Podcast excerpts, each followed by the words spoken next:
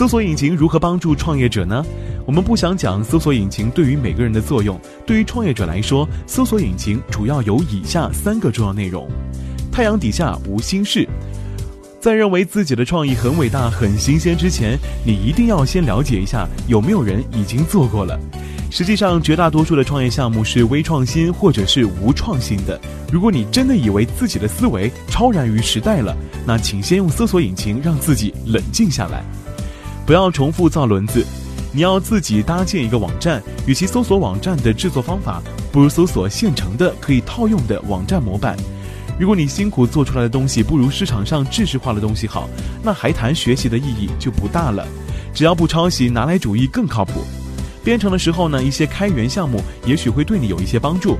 程序框架、函数库、插件都是你可以直接用到的东西。不要重复造前人的轮子，模仿是创新的基础。搜索排名怎么样？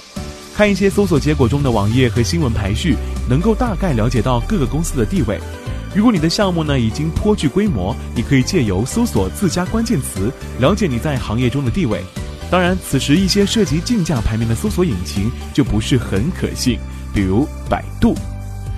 创业者应该选用什么样的搜索引擎呢？很遗憾地说，在科技创新和创业这个方面啊，还是国外的内容比较优质。在学习的时候呢，尤其是查找具体资料的时候，千万不要依赖中文内容。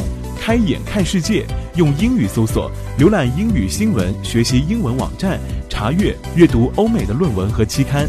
因此，我们推荐更擅长英文搜索的引擎，比如 Google。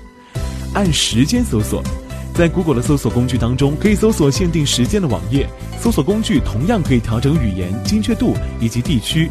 新闻搜索，搜索项目选择新闻，同样可以限定搜索项目为网页、图片。地图、购物、视频、图书、应用等，以图搜图。谷歌图片搜索有一个功能啊，选择上传一张图片，搜索相同以及相近的图片。对于单色图片识别能力差，建议仅用来搜索彩色图片。搜到结果后，我还应该做些什么呢？